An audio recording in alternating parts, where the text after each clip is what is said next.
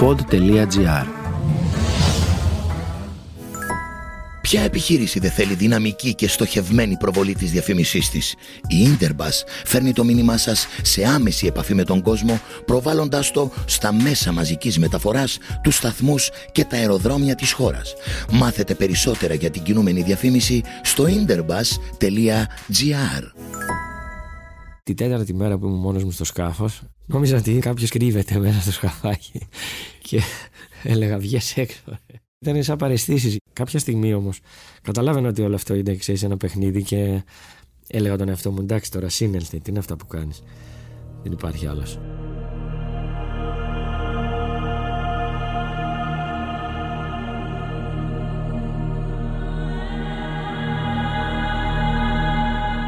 Είμαι η Λέτα Γκαρέτσου και ακούτε το podcast «Πέρα από τα όρια».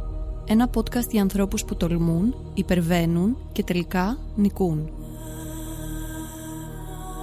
Το ωκεανό σου δίνει πολλά. Έχεις άπειρο χρόνο να σκεφτείς, άπειρο χρόνο να τα βάλεις κάτω με τον εαυτό σου. Βλέπεις τον ουράνιο θόλο, βλέπεις τα αστέρια, μετά βλέπεις τον ήλιο, βλέπεις ξανά όλη την κίνηση της γης. Βλέπεις την κίνησή σου σε σχέση με το διάστημα. Για έναν που αγαπάει τη θάλασσα να περάσει έναν ωκεανό είναι μεγάλη υπόθεση.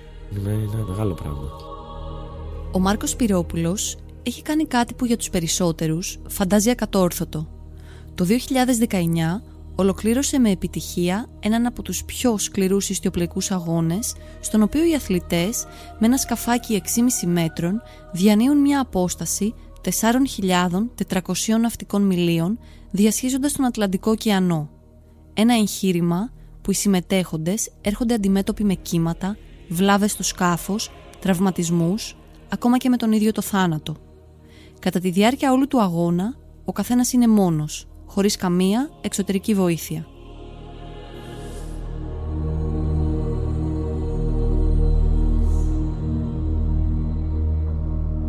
Σημείο αφετηρίας τα παιδικά του χρόνια στην Καστοριά, σε ένα σπίτι κοντά στη λίμνη. Ο Μάρκος Σπυρόπουλος, από πολύ μικρή ηλικία, ήρθε σε επαφή με το υγρό στοιχείο. Τα παιδικά του χρόνια τα πέρασε κάνοντας ιστιοπλοεία και πρωταθλητισμό στην κοπηλασία. Ξεκινάει να μου αφηγείται τη ζωή του από τα χρόνια που δούλευε ως σκύπερ, δηλαδή κυβερνήτης σκαφών αναψυχής. Τότε που του πρωτομπήκε η ιδέα να διασχίσει τον Ατλαντικό μόνος του. Σόλο, όπως θα τον ακούσετε να λέει. Εγώ που συνηθίζω να έρχομαι σε επαφή με τη θάλασσα στις καλοκαιρινές μου διακοπές, αυτό το επεισόδιο είναι κάτι σαν σχολείο για όσα συμβαίνουν στα πελάγη και τους ωκεανούς. Κάτι που πρέπει να γνωρίζετε για αυτό το επεισόδιο είναι ο λόγος για τον οποίο είναι εντυμένο με ελληνική μουσική. Τον ρώτησα τι ακούει τις δύσκολες ώρες μέσα στη θάλασσα. Στην αρχή μου απάντησε κάπως κοφτά ότι είναι προσωπικό θέμα. Επέμεινα αποκαλύπτοντάς του τι ακούω εγώ.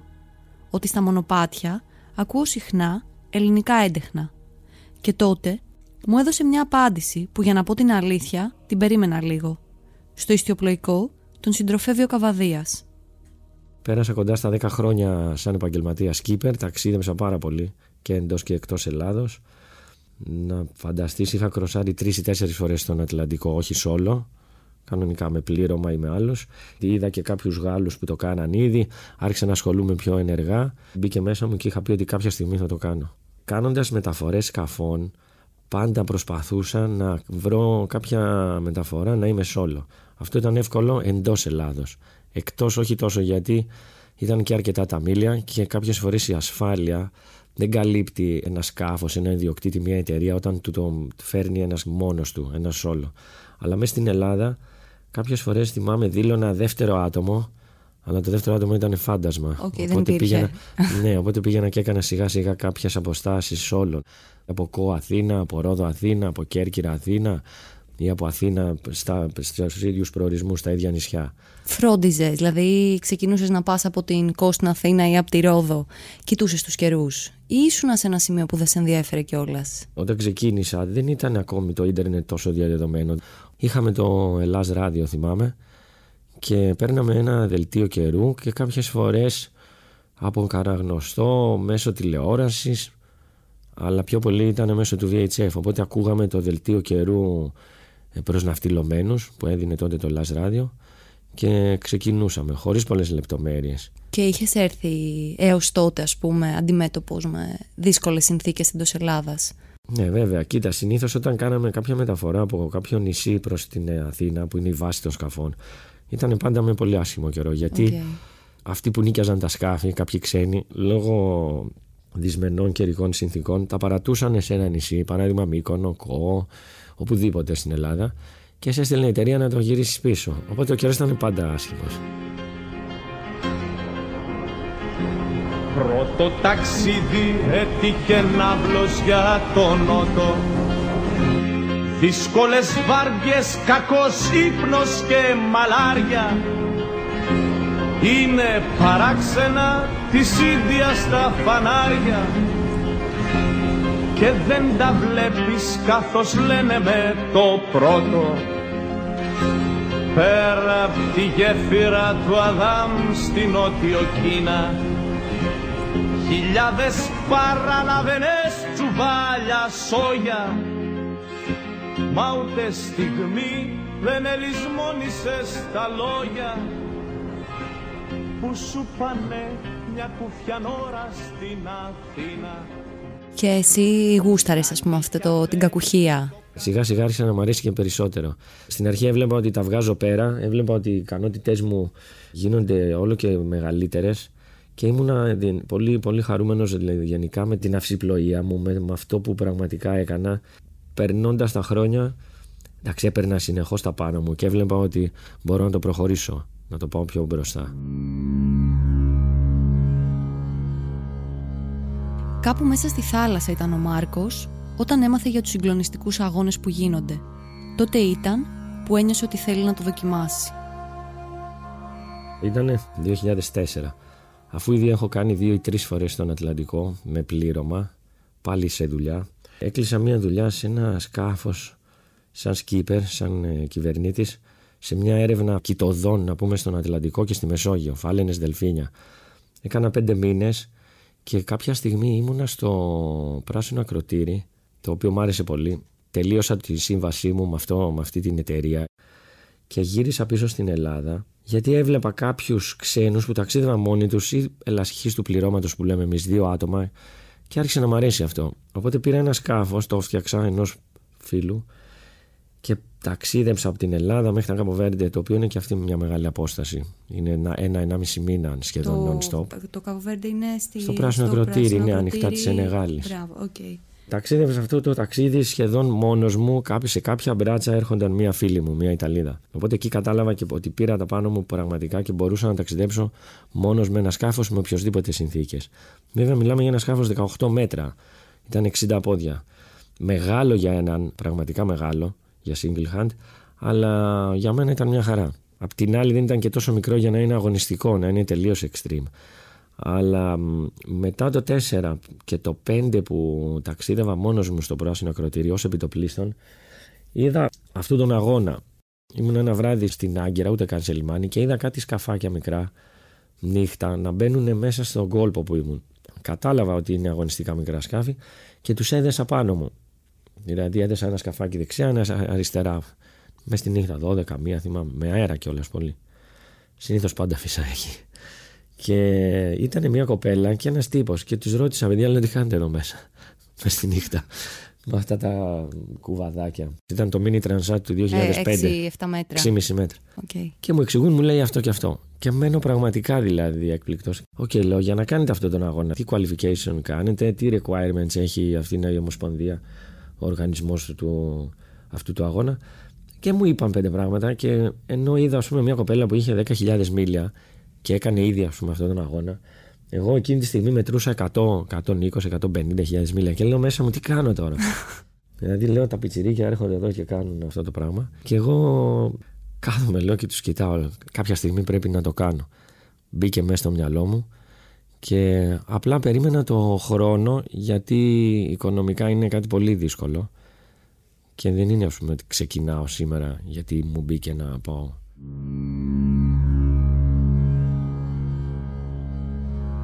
Λίγο καιρό μετά θα βρεθεί στην αφετηρία του αγώνα. Ενός αγώνα που η προετοιμασία και τα προκριματικά είναι πιο δύσκολα από το ίδιο το εγχείρημα. Ξεκινάει να μου περιγράφει όσα βίωσε μέχρι τη μέρα που ρίχτηκε στη μάχη, αλλά και όσα πέρασε κατά τη διάρκεια του αγώνα, μόνος του, σε ένα μικρό σκαφάκι, χωρίς καν τα βασικά. Το πιο δύσκολο πράγμα είναι να βρεθεί στην εκκίνηση στις 90 γιατί γίνεται ανά δύο χρόνια, ξεκίνησε το 1977 και από το 1977 γίνεται ανά δύο χρόνια. Τα δύο χρόνια αυτά, αυτοί που θέλουν να πάρουν μέρος πρέπει να αφήσουν τα πάντα από τη ζωή τους. Δηλαδή κάνεις focus μόνο εκεί, πρέπει να τρέξεις σε κάποιους προκριματικούς αγώνες, πρέπει να κάνεις κάποια qualification course που θέτει ο, το Mini Transat τα οποία είναι εξαντλητικά. Εξαντλητικά και ως το χρόνο αλλά και ως το οικονομικό κομμάτι. Από σπόνσορες σίγουρα το εγχείρημα είναι ακριβό. Δηλαδή το δικό μου το project ήταν κοντά στις 250.000 ευρώ για δύο χρόνια.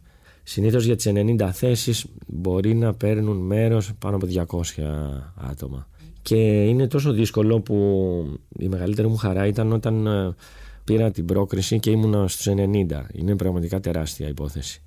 Από εκεί και πέρα, δηλαδή ο, ο αγώνας καθεαυτού και το κροσάρισμα είναι κάτι το οποίο αυτή τη στιγμή που ξεκινήσεις τα δίνεις όλα και πηγαίνεις. Τι πορεία ακολουθείτε, δηλαδή από την μέρα που ξεκινάτε μέχρι το τέλος και πόσες μέρες διαρκεί όλο αυτό; Ο αγώνας συνήθως ξεκινάει από τις ακτές της Βρετάνης, της Γαλλίας ή από Λαροσέλ ή από Λεσάμπ ναι, συνήθως τα τελευταία χρόνια είναι μία διοργάνωση το Λαροσέλ, μία το Λεσάμπ Υπάρχει μία στάση δύο-τριών εβδομάδων στα Κανάρια νησιά και αυτό λόγω καιρικών συνθήκων.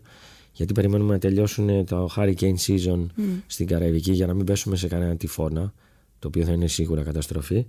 Και μετά το δεύτερο μπράτσο που λέμε μυστιοπλό είναι από τα Κανάρια νησιά στη Μαρτινίκα, στην Καραϊβική.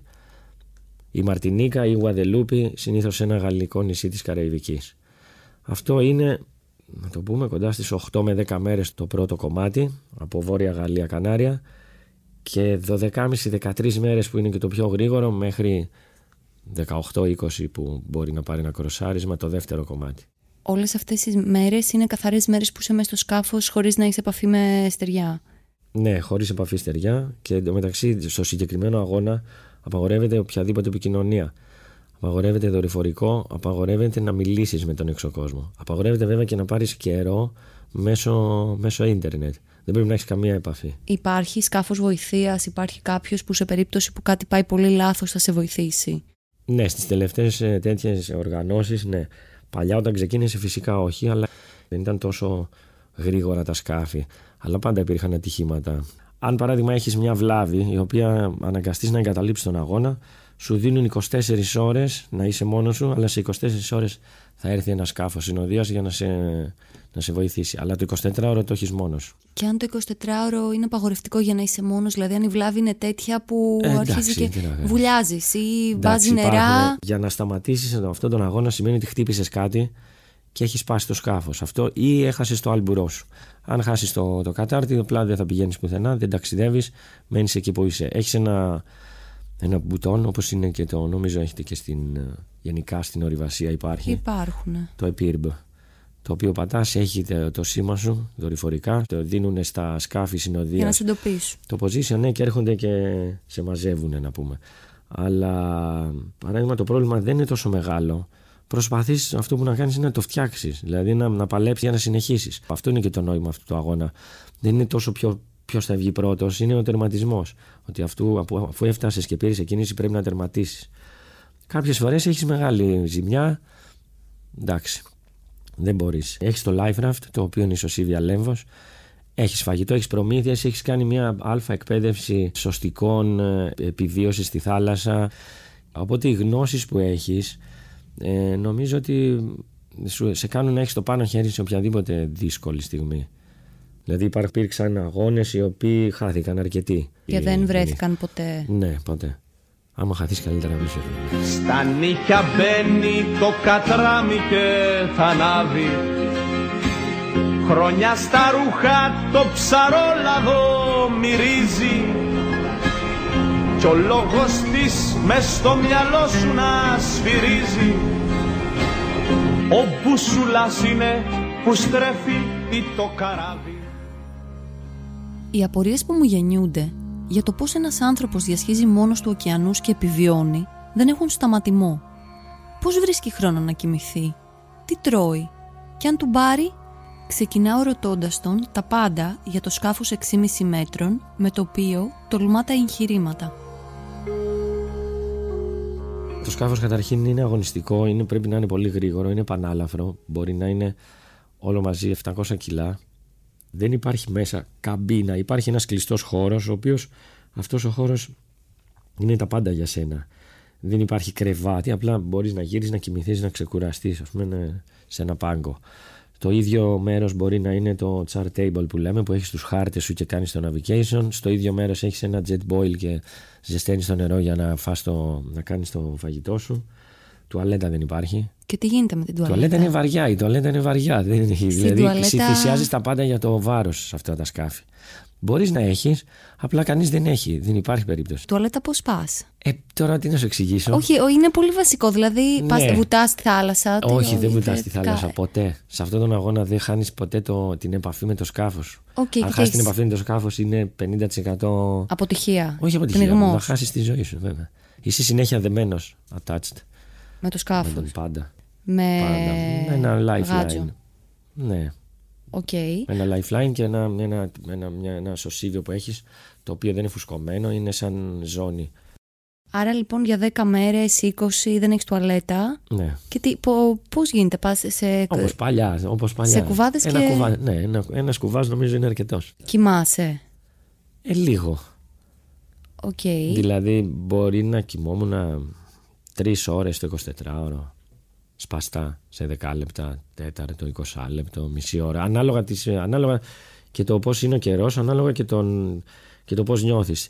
Υπήρχαν μέρες που μπορεί με σπαστά 10 λεπτά να ήμουν καλά, πολλά σε σπαστά και υπάρχουν μέρες που κοιμόμουν και μισή ώρα και δεν, δεν μπορούσα να ξυπνήσω με τίποτα. Το βράδυ; Συνεχίζεις. Δεν σταματάς, ναι. Ίσως είναι και καλύτερα το βράδυ. Συνήθως εγώ το βράδυ είχα το πιο καλό performance γιατί πήγαινα πιο γρήγορα. Δεν ξέρω τώρα πώς έβγαινε, αλλά ναι, τα βράδια ήμουν λίγο πιο γρήγορα. Και φτάσε παίρνει αριστερά, μην το ζορίζεις.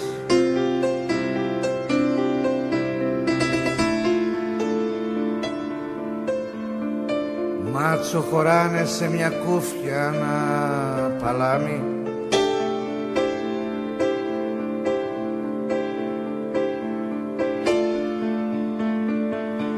Θυμίζεις κάμαρες κλειστές Στεριά μυρίζεις.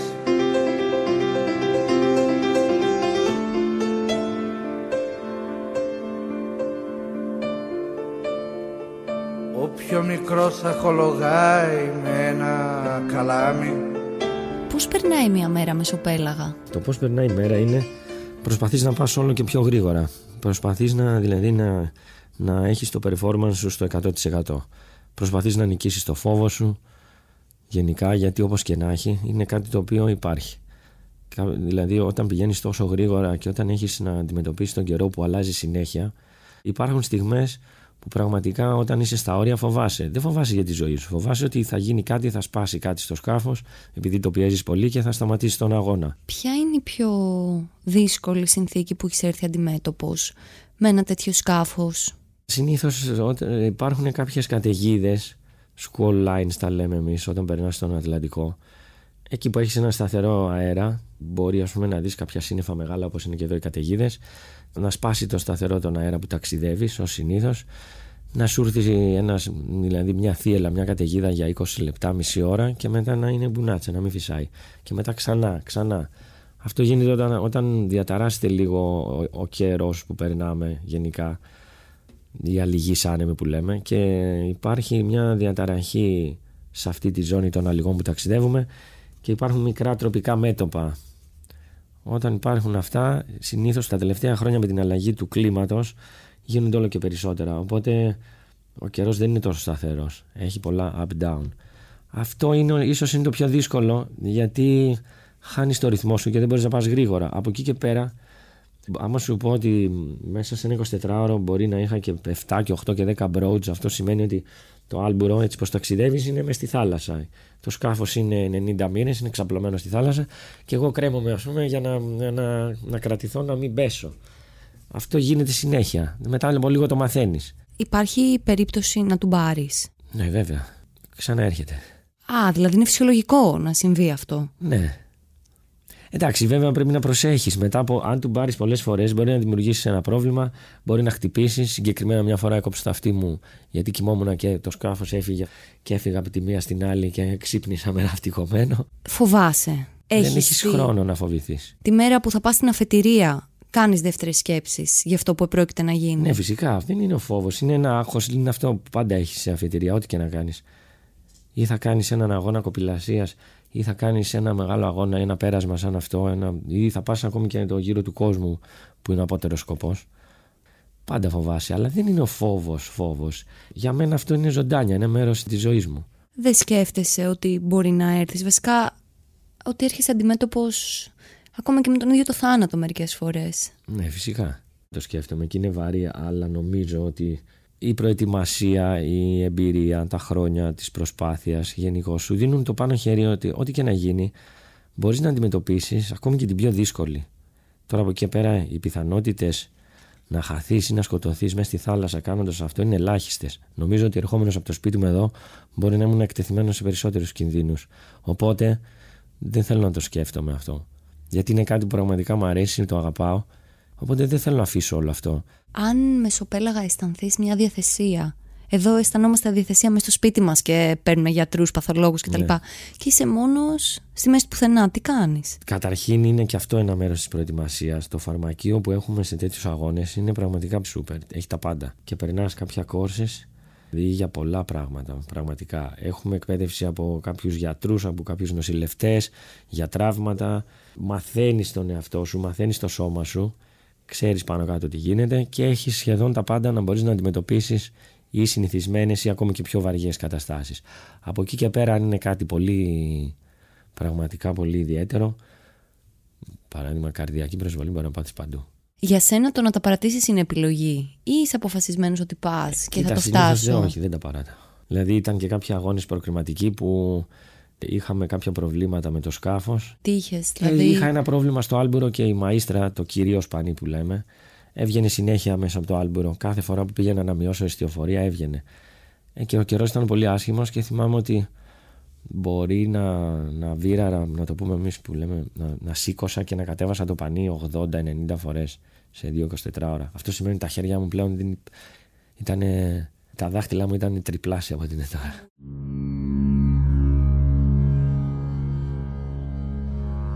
Απέναντί μου έχω έναν άνθρωπο που δεν εγκαταλείπει. Δεν φοβάται και δεν κάνει πίσω.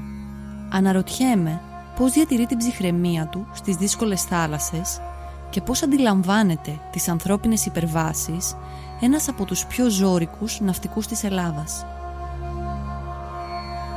Πάντα παλεύω και ποτέ δεν άφησα τον εαυτό μου να τρομάξει. Είμαι 30 χρόνια πάνω κάτω σε αυτό το στοιχείο. Πολλές φορές έχει τύχει το σκάφος να έχει ας πούμε ένα πρόβλημα, να βάζει νερά, να υπάρχουν άλλα πιο σοβαρά θέματα, να έχει το, το πιδάλιο, ας πούμε παράδειγμα, να έχει ένα κράκ. Σε ένα κροσάρισμα στο πρώτο κιόλας. Είχαμε ένα πρόβλημα με την καρίνα, βάζαμε νερά, το οποίο ήταν πολύ δύσκολη περίπτωση. Αλλά δεν άφησα ποτέ τον εαυτό μου να, να τρομάξω ή να το θυμάμαι. Αυτό που έκανα ήταν ε, ίσα ίσα. Δηλαδή ήμουν πιο ενεργός για να το φτιάξω ή να είμαι stand-by, να είμαι ανά πάσα στιγμή τι θα γίνει, να υπάρχει μια λύση πολύ γρήγορη που δεν έφτασα ποτέ. Έχω περάσει κάποιες θύελες, εντάξει, ναι, είχε τύχει, έχουν τύχει κάποιες πολύ δύσκολες φάσεις, αλλά δεν άφησα ποτέ τον, τον εαυτό μου να παγώσει. Θεωρείς ότι υπάρχει ένα ταβάνι, υπάρχουν όρια ή μπορεί ο άνθρωπος να Ο καταφέρει άνθρωπος δεν σχεδόν έχει τα όρια. πάντα; Παράδειγμα, σε οτιδήποτε σπορ και να έχει γίνει, στα τελευταία 20 με 30 χρόνια βλέπουμε ότι τα ρεκόρ πάνε πίστευτα. Παλιά δεν μπορούσαν να ανεβούν στο Everest χωρίς οξυγόνο και τώρα πηγαίνει ο άλλος τρέχοντας. Και πηγαίνει όλες τις κορυφές σχεδόν τρέχοντας.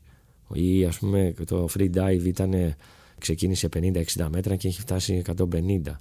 Στη δική μας οι αγώνες, ο γύρος του κόσμου ήταν ε, όταν ξεκίνησε το Round the World Alone κοντά στις 100, ναι, 112 μέρες και τώρα είναι 47. Δηλαδή τι όρια. Το βλέπουμε και εκτός ε, πλανήτη ότι δεν υπάρχουν όρια. Μπορούμε να πάμε παντού. Για σένα ποια είναι η προσωπική υπέρβαση, το προσωπικό στοίχημα; Εγώ συγκεκριμένα με αυτό το μίνι ήταν ας πούμε ένα στοίχημα, αλλά θα ήθελα πολύ να κάνω το γύρο του κόσμου. Ή alone ή double hand, αλλά από εκεί και πέρα δεν είναι μόνο το δικό μου προσωπικό. Είναι και τι έχει να κάνει και τι μπορεί να μου δώσει η χώρα που ζω. Μην νομίζεις, αυτά τα δύο χρόνια, δύο φορές, τρεις, ήμουν έτοιμος να παρατήσω. Γέλιζε ο σήμ της μηχανής Τα δυο ποδάρια.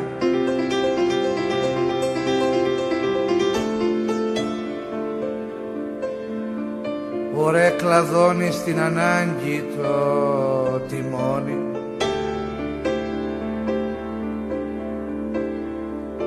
Με ένα φτερό ξορκίζει ο γκόμπι Τη μαλάρια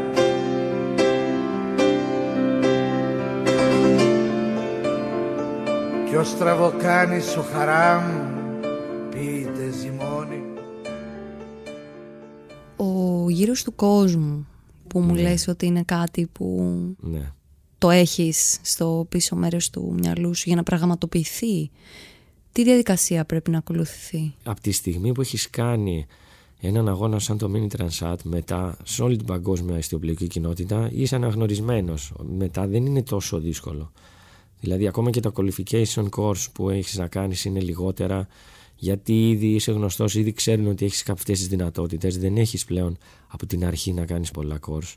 Το δύσκολο κομμάτι μετά είναι το οικονομικό. Ένα σκάφος της κλάσης του Mini είναι στις 120-150 χιλιάδες το πιο καλό και άμα πάμε ένα σκάφος για το γύρο του κόσμου είναι στα 5-6 εκατομμύρια. Τους ανθρώπους που αγαπάς, ας πούμε το παιδί σου, τη γυναίκα σου, τους πιο κοντινούς ανθρώπους, θα τους έπαιρνες μαζί σου σε ένα τέτοιο ταξίδι; Από τη στιγμή που μου λες ότι έχει συμβιβαστεί με το φόβο, για σένα είναι βέβαια. κάτι φυσιολογικό, θα έβαζες το παιδί σου μαζί σε ένα τέτοιο ταξίδι; Ε, όχι πάνω σε αγώνα, αλλά θα σου πω ότι ο γιος μου όταν ήταν ε, 13 μηνών τον είχα πάρει από Μαγιόρκα Ελλάδα με σκάφος, με στιοπλικό και ήταν ναι, μικρούλης. 13 μηνών.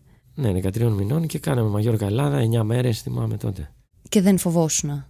Γιατί να φοβηθώ; Μη συμβεί Α, κάτι μέσα ήταν- στη θάλασσα. α, Πολύ πιο μικρός είχε μπει μέσα στη θάλασσα και τριών μηνών είτε πέντε μηνών και με καιρούς. Αφού ήταν η δουλειά μου, ήταν είναι η ζωή μου. Συνήθως στις 360 μέρες σε μια καλή σεζόν για μένα μπορεί να είμαι 250-280 στη θάλασσα. Οπότε Τις μέρες που είσαι στην πόλη, είσαι ευτυχισμένος. Κάθε φορά όταν γυρίζω μου λείπει και μέσα σε ένα Σαββατοκύριακο κατάλαβα ότι μου- αυτό που μου λείπει δεν είναι κάτι ιδιαίτερο. Πιο πολύ μου λείπουν οι άνθρωποι, οι δικοί μου, παρά η Αθήνα ή η πόλη. Όχι, δεν μου αρέσει η πόλη.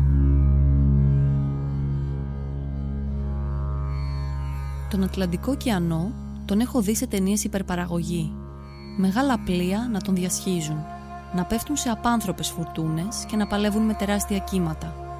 Για μένα που περνάω πολύ χρόνο στα βουνά, οι συνθήκες που επικρατούν στις θάλασσες είναι κάτι που δεν μπορώ καν να φανταστώ. Αρχίζει να μου περιγράφει τι συμβαίνει μέσα στη θάλασσα, όταν πια έχει περάσει σε μία άλλη πνευματική διάσταση. Το ωκεανό σου δίνει πολλά. Έχεις άπειρο χρόνο να σκεφτείς, άπειρο χρόνο να διαβάσεις, άπειρο χρόνο να τα βάλεις κάτω με τον εαυτό σου. Καταλαβαίνεις τα πάντα. Καταλαβαίνεις πώς ακόμη ε, ταξίδευαν οι παλιοί. Μπορείς να καταλάβεις ότι ο Οδυσσέας για παράδειγμα 20 χρόνια δεν γυρνούσε γύρω από την Μεσόγειο ή από το Αιγαίο γιατί καταλαβαίνεις πώς οι παλιοί ξεκίνησαν και άρχισαν να δουλεύουν την αστροναυτιλία για να μπορούν να βρουν το position τους και να μπορούν ας πούμε, να ταξιδεύουν με ασφάλεια. Και αυτά χωρίς τίποτα. Μόνο και μόνο επειδή βρίσκεσαι εκεί και βλέπεις τον ουράνιο θόλο, βλέπεις τα αστέρια, μετά βλέπεις τον ήλιο, βλέπεις ξανά όλη την κίνηση της γης, βλέπεις την κίνησή σου σε σχέση με το διάστημα, βλέπεις τα ίδια αστέρια να περνάνε, να κινούνται. Για έναν που αγαπάει τη θάλασσα να περάσει έναν ωκεανό είναι μεγάλη υπόθεση. Εκτός το ότι σίγουρα είναι μια κατάκτηση προσωπική για οποιονδήποτε, άσχετα αν είναι αγώνας ή όχι. Είναι μια μεγάλη εμπειρία, είναι με- μεγάλο πράγμα. Πόσες μέρες διαρκεί; Περίπου για να διασχίσει τον Ατλαντικό. Ένα πολύ γρήγορο πέρασμα μπορεί να είναι 12 μέρες. Αυτή τη στιγμή το ρεκόρ τα πιο γρήγορα σκάφη στον κόσμο είναι 6,5 μέρες, 6-6,5, αλλά αυτό είναι τελείως extreme. Okay. Ένα normal πέρασμα είναι στις 16-17 μέρες, 18. Τι περνάει από το μυαλό σου τόσες μέρες όταν βρίσκεσαι μόνο σε ένα μικρό σκαφάκι; Τι σκέφτεσαι; Σκέφτεσαι και για πράγματα στη στεριά. εγώ προσωπικά νομίζω ότι όταν σκέφτομαι μέσα έχω πιο καθαρό μυαλό. Εντάξει, ξεφεύγεις λίγο. Δεν είναι όμως τελείως ουτοπικό αυτό που ζεις εκεί μέσα. Απλά όταν γυρίζεις πίσω στην πραγματικότητα, στην πραγματική ζωή που λέμε, στην πόλη, μέσα στο, στο χάος, στην κοινωνία, εντάξει, δυσκολεύεσαι. Είναι μια άλλη διάσταση Τελείως. όλο αυτό. Δηλαδή είναι το αντίστοιχο ας πούμε, που σου λένε οι ορειβάτες ότι είμαι σε μια trance φάση στο βουνό. Ναι, Έχεις δει ποτέ κανέναν να πεθαίνει ή να πνίγεται; ναι. Και πελάτης μου κιόλας, όχι στο αυτό, αλλά ήταν στη Σαντορίνη, στο, στο ηφαίστειο από καρδιά και σχεδόν στα χέρια μου και ενός ναύτη μου πέ- πέθανε ο άνθρωπος. Αλλά είχε να κάνει με την καρδιά του και με το θιάφι, επειδή είχε βουτήξει στο, στα ζεστά Ω. νερά στο ηφαίστειο. Μία-δύο φορές είχα τέτοια συμβάντα. Όχι Ευτυχώς όμως όχι με δικούς μου από ανθρώπους. θάλασσα. Μέσα στη θάλασσα. Μέσα στη θάλασσα και ήταν πολύ δύσκολο να τον βγάλουμε κιόλας. Γιατί ο- για να βγάλεις από τη θάλασσα έναν άνθρωπο είναι πραγματικά δύσκολο. Εσύ έχεις έρθει αντιμέτωπος ποτέ με το παραλίγο, δηλαδή να έχεις θέσει τον εαυτό σου, να τον έχεις βάλει σε σημείο που να κινδυνεύσεις; Μα να σου πω, ε, κάθε φορά που κάνουμε κάτι τέτοιο, ο, ο χάρος είναι πίσω από το, από το αυτό μας, από την πλάτη μας. Συζητάς μαζί του, δηλαδή. Καμιά φορά. Το ξέρουμε όλοι αυτό που κάνουμε με αυτά τα σπορ. Πάνω κάτω, λίγο ε, είναι πίσω, το ξεγελάμε. Μιλάς μόνος σου. Πολύ. Όχι, αυτό είναι. Μπορεί να Ναι, τι κάποιος που το λες τώρα. ακούσει να μας περάσει είμαστε τρελή, αλλά νομίζω σε τέτοιες συνθήκες και δυνατά μιλάς στον εαυτό Ναι, σου. φυσικά. Πλάκα Και κάνεις. τι είναι το πιο χαρακτηριστικό έτσι που λες εσένα; Όταν Κοίτα, λείπεις θα ας σου πούμε πω για πολλά, 10, πολλά, 15 πολλά, μέρες. πολλά, τρε- πολλά τρελά πράγματα. Θυμάμαι όταν έκανα το qualification course που ήταν χίλια μίλια μόνος μου για να, κάνω το, το, για να πάρω την εκκίνηση στο mini transat ένα από τα requirements εμ, την τρίτη τέταρτη μέρα που ήμουν μόνος μου στο σκάφος νόμιζα ότι είναι κάποιος και κρύβεται μέσα στο σκαφάκι και έλεγα βγες έξω Εν τω μεταξύ ήταν σαν παρεστήσεις γιατί νόμιζα ότι αυτό ήταν αλήθεια. Κάποια στιγμή όμως καταλάβαινα ότι όλο αυτό είναι ξέρεις, ένα παιχνίδι και έλεγα τον εαυτό μου εντάξει τώρα σύνελθε, τι είναι αυτά που κάνεις; Δεν υπάρχει άλλος. Δυνατά το έλεγες, βγες έξω. Ναι, φυσικά. Κοίτα, εκεί κάνεις πολλά πράγματα. Μπορεί ας πούμε να, να τραγουδάω, να χορεύω, να, να ουρλιάζω. Δηλαδή είναι πράγματα που κανείς δεν σε βλέπει, είσαι μόνος σου, κάνεις ό,τι θέλεις. Μπορεί να, δεις, να κάνεις πράγματα τελείως κουφά. Κάποιες στιγμές άκουγα, άκουγα τη μάνα του γιού μου να φωνάζει, να, του, να τον μαλώνει. Και γύρναγα και έλεγα, τι φωνάζεις το παιδί; και μετά έλεγα, τι γίνεται τώρα; Για να φτάσεις λίγο σε αυτά θα πρέπει να, είναι, να περάσεις αρκετές μέρες μόνος σου. Οπότε η η μοναξιά διεργύρει τις αισθήσει στα ξάρτια από το σκάφος. Άκουγα φωνές. Γίνονται τόσο ευαίσθητα τα, η ακοή σου, οι αισθήσεις σου που μπορείς πραγματικά, ξέρεις κάποιες φορές ο άνεμος κάνει κάποιες, ε, αφήνει Ισχύει. πραγματικά πίσω ήχους. Εκεί, εκείνος ο ήχος μπορεί σιγά σιγά να γίνεται πιο ευαίσθητο, πιο ευαίσθητος και ειδι- ειδικά στο αυτί σου μετά να πιάνει κάποιες συχνότητες και να ακούς πραγματικά φωνές. Υπήρχαν στιγμές που από την κούραση έχανα την όραση σε πολύ, δηλαδή δεν έβλεπα πολύ καλά, έβλεπα κάπως θολά, έβλεπα ότι η θάλασσα είναι κατηφόρα, έβλεπα μερικές φορές ότι η θάλασσα μπορεί να είναι φορά, αλλά όχι το κύμα, όλη, όλο το εύρος της θάλασσας μέχρι τον ορίζοντα. Υπάρχουν κάποια παιχνίδια με την όραση. Είσαι σε θέση να το ευχαριστηθείς μετά από όλα αυτά που έχεις τραβήξει. Βέβαια. Φυσικά. Μα αυτό είναι το θέμα. Είναι ότι όσο πιο πολύ κουράζεσαι, όσο πιο πολύ έχεις καταστρέψει το κορμί σου στο τέλος, τόσο πιο πολύ το ευχαριστιέσαι. Όταν διέσχεσαι στον Ατλαντικό και έφτανες στο σημείο του τερματισμού, τι θυμάσαι βέβαια. τη στιγμή; Τι, πώς ήταν, για Καταρχήν κάντε μου τερμάτισα λίγο νύχτα εικόνα. και είχα δύο-τρία σκαφάκια πίσω μου και δεν ήθελα με τίποτα να με περάσουν. Γενικώς δεν μου αρέσει να με περνάνε από μικρός. Λοιπόν, και εντάξει, ήρθε πλάκα, το πάλευα, το πάλευα, άλλαζα, άλλαζα πλεύση, άλλαζα πλεύση και κάποια στιγμή, λίγο πριν τον τερματισμό, ήξερα ότι περνάω ένα κροτήρι στη Μαρτινίκα και είναι πολύ ριχά. Και είμαι στο όριο με τη δικιά μου την Καρίνα. Τελείωσε όμως το όριο. Να κουμπείς κάτω, Και ε. έπρεπε να πάω λίγο πιο έξω. Α, Μπορούσα να περάσω, αλλά ήταν το navigation γενικώς ήταν πραγματικά πολύ tricky. Πολύ δύσκολο. Και τους βλέπω και τους δύο, τρεις και οι τρεις πηγαίνουν λίγο πιο έξω και λέω δεν υπάρχει περίπτωση. Θα πάω από μέσα.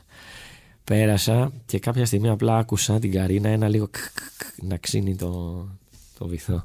Οκ. Εντάξει, ωραία Και ήταν. σε, σε, σας υποδέχονται στον Ναι, ναι, τερματισμό; βέβαια. Αυτή η υποδοχή σου μένει για πάντα. Είναι τρομερό. μες στη νύχτα έρχονται δύο-τρία σκάφη, ανάβουν ξαφνικά προβολείς, βάζουν ένα τραγούδι που έχεις παραγγείλει από πριν όταν τερματίσεις και σου λένε ποιο τραγούδι θέλεις, και μετά βγαίνεις, σε τραβάνε έξω στο, στην εξέδρα. Φαντάζομαι εγώ τερμάτισα μια μισή ώρα το βράδυ και έξω στην εξέδρα του τερματισμού ήταν όλοι, όλοι ήταν κόσμος, άπειρος κόσμος, γνωστοί, άγνωστοι. Ο Μάρκος όταν τερμάτιζε είχε ζητήσει να παίξει το Σίνερμαν της Νίνα Σιμών.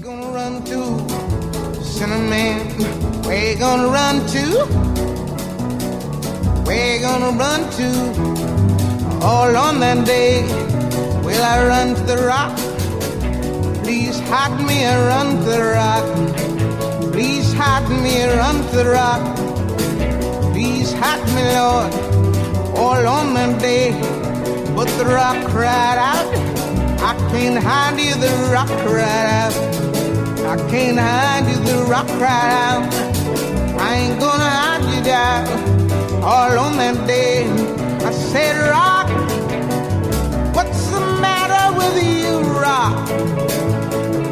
you see I need you, Rock? Lord, Lord, Lord, all on that day. So I ran to the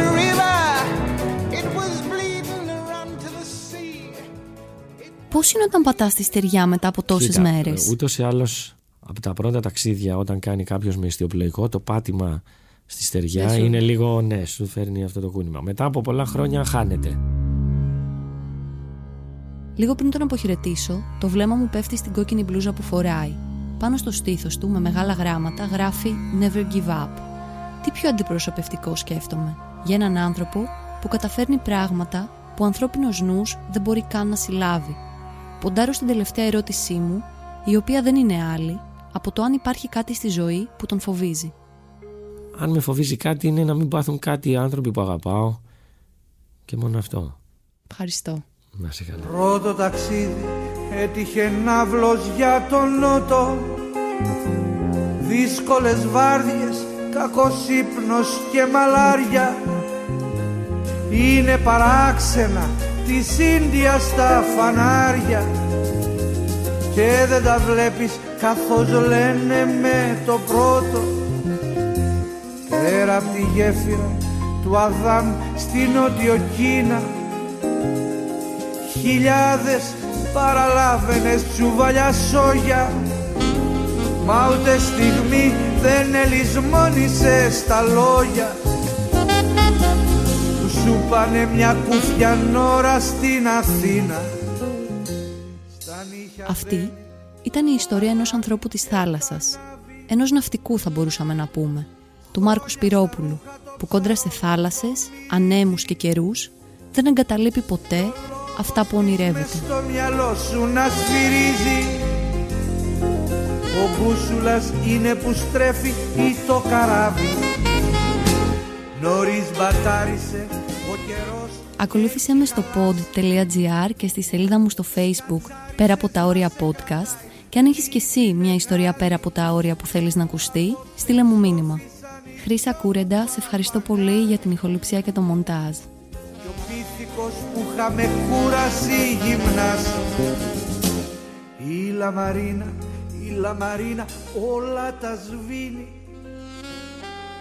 Μας έσφιξε το κουροσίβο σαν μια ζώνη